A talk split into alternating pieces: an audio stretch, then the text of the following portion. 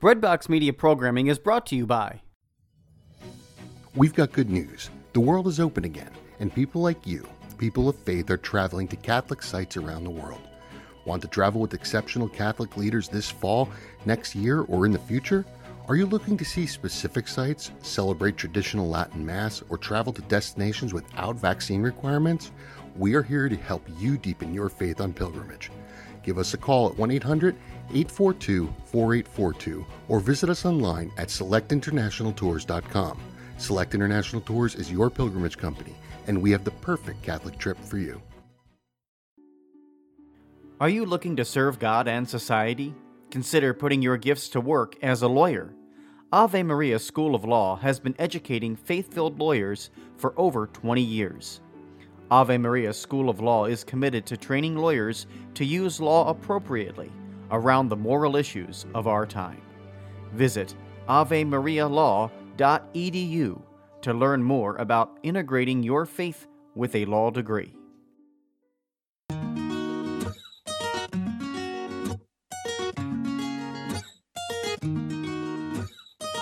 Which way do you, Lord?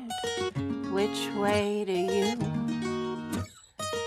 Which way do you, Lord? Which way do you? Which way do you, Lord? Which way do you?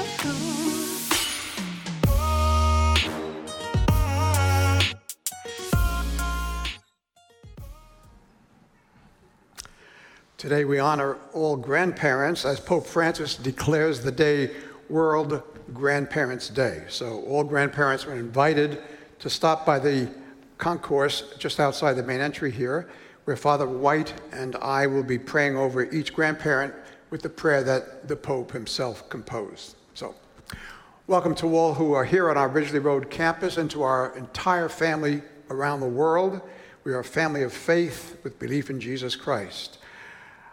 As an expression of our appreciation for those who have been away a while and are just coming back, or those who are new, we have a gift for you at the Welcome Center on the concourse, or you can uh, just text the word welcome to our new phone number, 88877. 88877.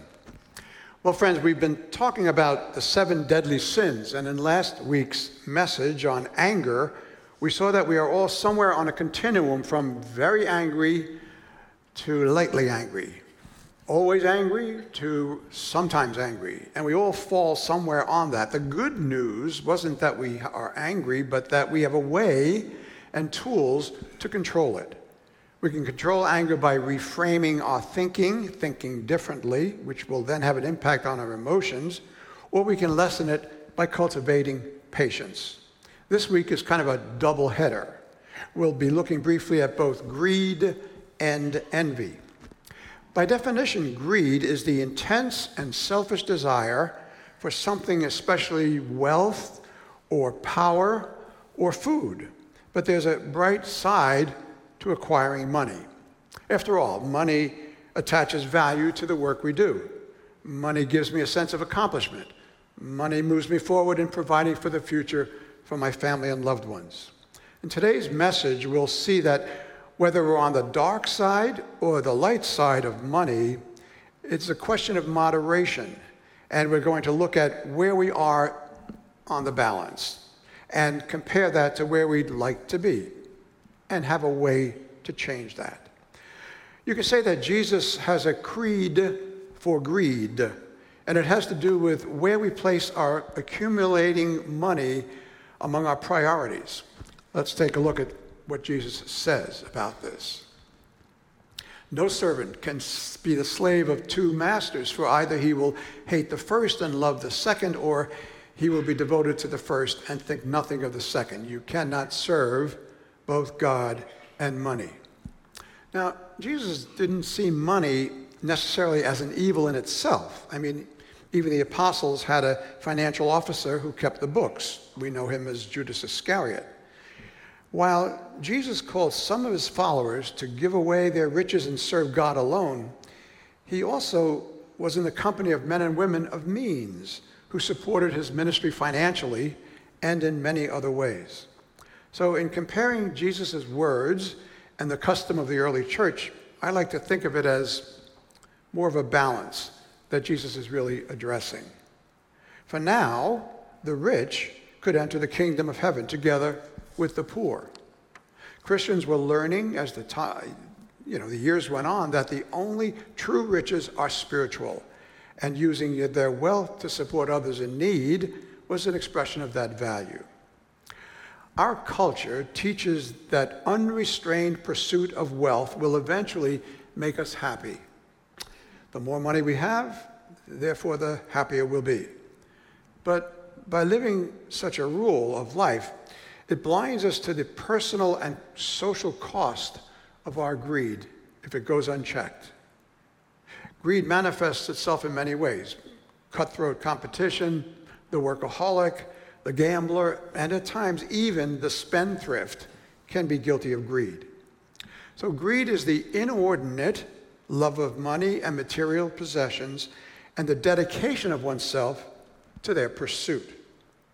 In line with a cry for moderation, Catholic moral teaching holds that when our motives for accumulating wealth are selfish, when they're self indulgent, or our means acquiring money are unjust, we may well have swung the balance into greed. But let's not get downcast or become hopeless. Greed can be managed. Managing our greed can be accomplished by a call for both balance and charity. So, for balance, I might approach the issue of moderation by asking myself, how do I make my money? How do I spend it? How do I save it?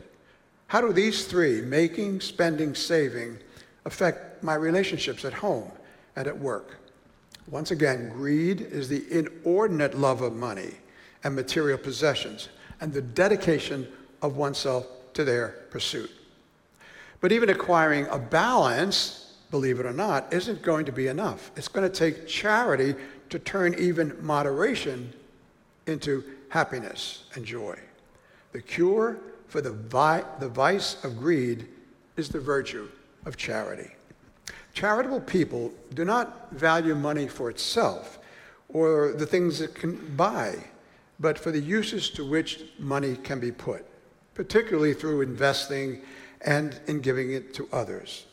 Charitable people are indifferent to money in that they don't wish to retain it just to possess it. For charitable people live by a maxim that makes it real clear. Greed for money for them becomes a gift of money. Years ago, Tom Corcoran's financial talk addressed moderation and charity. He cited biblical tithing as an example and how my tithe, modest though it may be, creates an overflow by God. See how this works. In Malachi, the writer says, Bring the whole tithe into the storehouse. So everybody get involved in tithing, that there may be food in my house. So, however modest it may be, when we're all participating, the house fills up. And then the Lord God makes the statement See if I will not throw open the floodgates of heaven and pour out so much blessing that there will not be room enough to store it. Not enough room to store it. Talk about blessing. That comes from modest giving, everyone participating, filling the storehouse, and then God creates the overflow, the abundance. Tom gave us a little bit of a, a way of doing this, and I remember the talk very well. He said, consider giving your, from your annual income 10% to charity, tithing, saving 10% for the future, and living on the 80. I honestly followed the formula, and uh, I was able to balance my need for having more money. And I was already experiencing the abundance that I didn't need that more money. I increased my happiness, honestly. The motto, In God We Trust, was originally engraved on our coins not to deify money, as our society sometimes does, but to remind us that we should not place our trust in it, but in God. Greed unchecked begs this question that I leave you with In whom or in what do you place your trust? Now let's ask how greed and envy are connected. We can say that there are folks whose envy is a result of seeing others greed. For example, you buy a fancy car, Italian made somewhere, you can't afford it, greed. I buy a fancier one in Germany, one that I can't afford. But my envy of you is because of your greed. And so my feeling of being less successful is assuaged. I was introduced to envy, this is a true story, at my high school reunion. 375 graduates from colleges and graduate schools were coming together for the first time in 25 years. Two things struck me. Eric, once voted most likely to succeed, had fallen short of the expectation of becoming a scientist. Karen, voted most popular, was definitely not. Let's just say she peaked in high school. Uh, let me also add, in over 25 years, she lost her luster. Enough said. no last names here. in contrast, many lackluster uh, classmates, myself included, were now executives and shop owners uh, and uh, in a mostly Jewish high school, of all things, there was one Catholic priest, me. the only response was, oy vey, as I recall. so during cocktails, uh, you could just hear the put downs of classmates who had overachieved. And you could also hear the expressions of kind of a feigned sadness for those who had not done well. Oh, poor John. Oh, poor Bill. Oh, poor Mary. Envy just seemed to drip from the people's lips. Strange, only hours before the affair, there was a sense of contentment that now seemed to have vanished, it disappeared. What had changed was the way folks were comparing themselves to their other classmates. This comparing was now a source of ongoing pain, and it was affecting feelings about individuals and how people reacted for the rest of the evening. Why do we envy? When we compare ourselves unfavorably to others, our self esteem is called into question, and envy is kind of like the protective response to this hurt. So let's just admit it.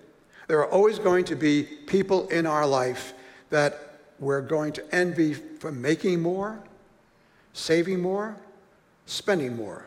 Agreed? Thank you. Yes. I, hear, I didn't hear an amen, but agreed is enough for me. Admitting it, and as we just did, can keep us from having our envy become malicious by our seeking to deprive the person I envy of what they have. And I do that through gossip and hateful talk. Proverbs has it right when the writer says, A heart at peace gives life to the body. When your heart is at peace, your body is revived. But envy rots the bones. Rots the bones. Ugh. The letter to Titus underlies how this envy then leads to division and discord.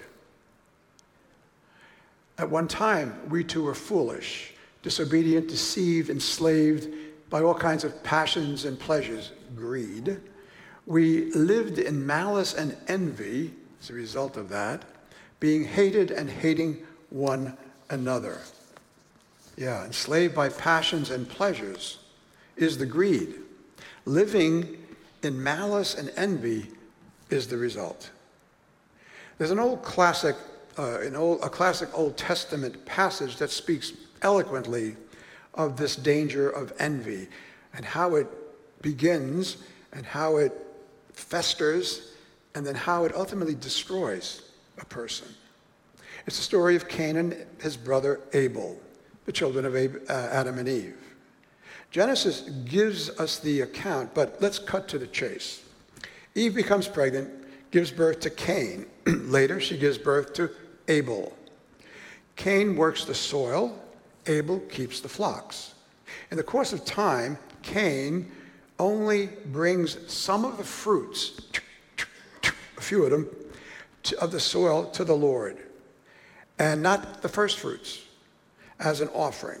Abel also brings an offering, but in contrast, it's fat portions from the firstborn of the flock. The Lord does not look with favor on Cain, but does look with favor on Abel. Cain becomes very angry, and let's look in on what happens. Remember, festering anger takes you no place but to darkness. Then the Lord said to Cain, Why are you angry? Why is your face downcast? If you do what is right, that's the condition, will you not be accepted? Doing right, you'll be accepted. If you do not do what is right, sin is crouching at your door. It's crouching at your door. It's right there. It desires to have you, but you must rule over it. So God is being very cautious with Cain and trying to tell him how to do this. But yet, if you do what is right, well, Cain has done what is right. He's made an offering to the Lord. But remember, it was just some of the fruits of the field.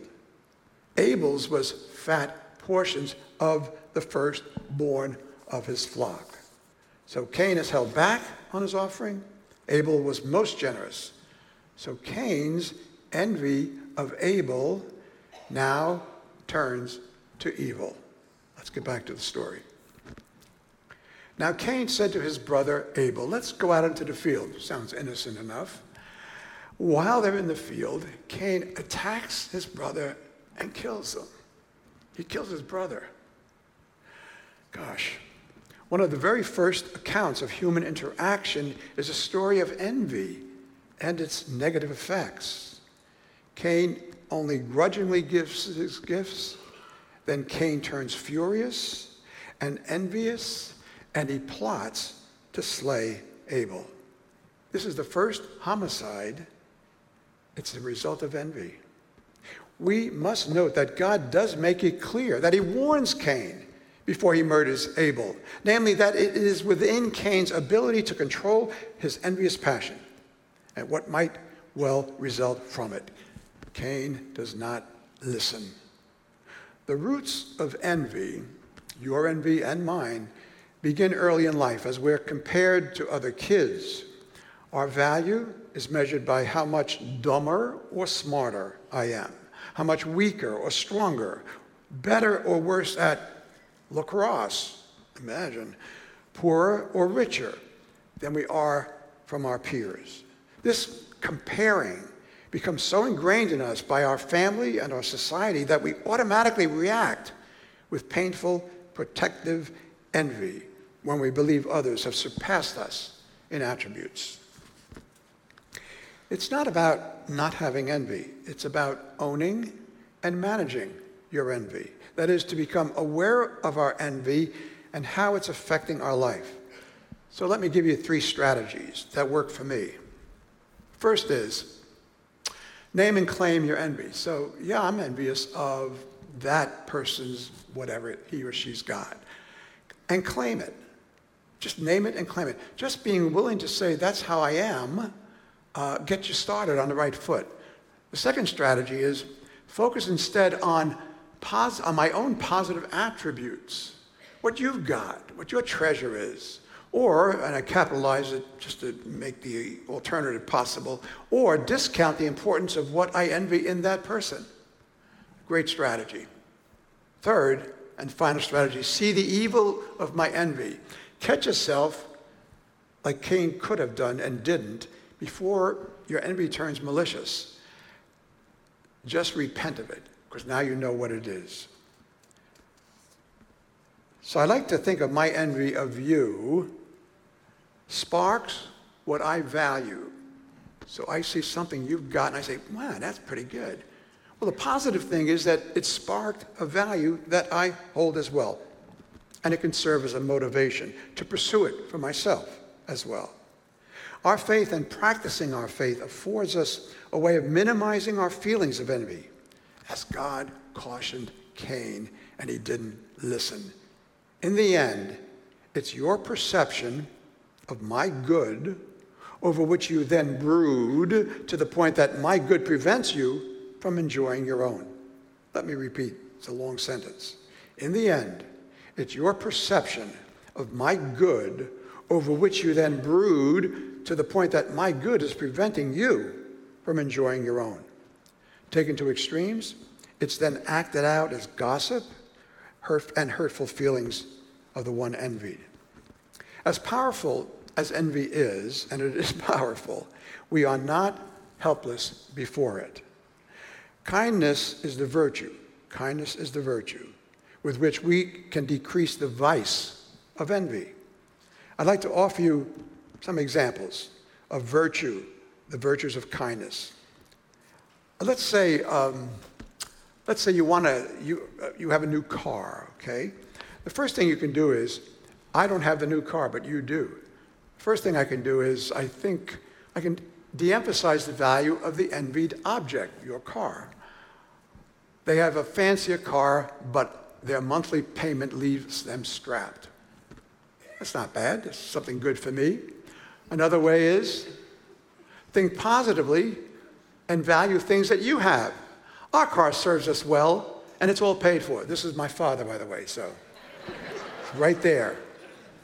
We had a Ford Falcon, powder blue, and it, our car serves us well. You don't need a Buick in those days. so think positively. Thanks, Dad. And now we've got my mother. Compare yourself to those who have less. Honey, at least we have a car. Yeah, but I'm ashamed of our car. I don't like our car. so now you've met my folks. Um, we'll continue you can pray over the irrationality of your envy.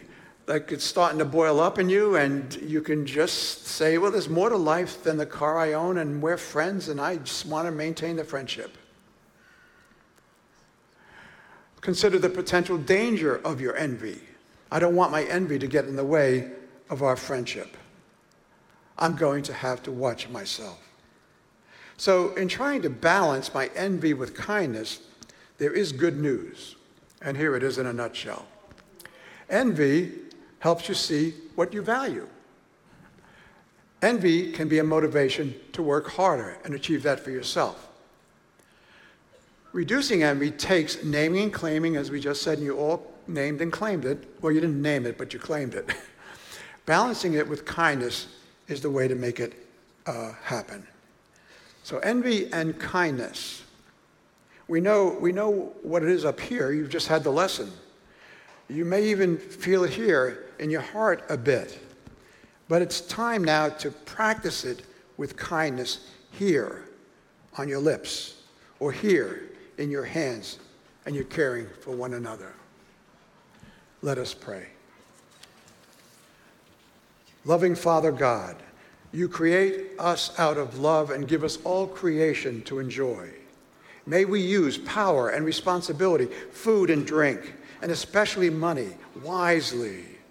Help us not to clutch and hoard, but to share and give, that all creation may take part in your bounty.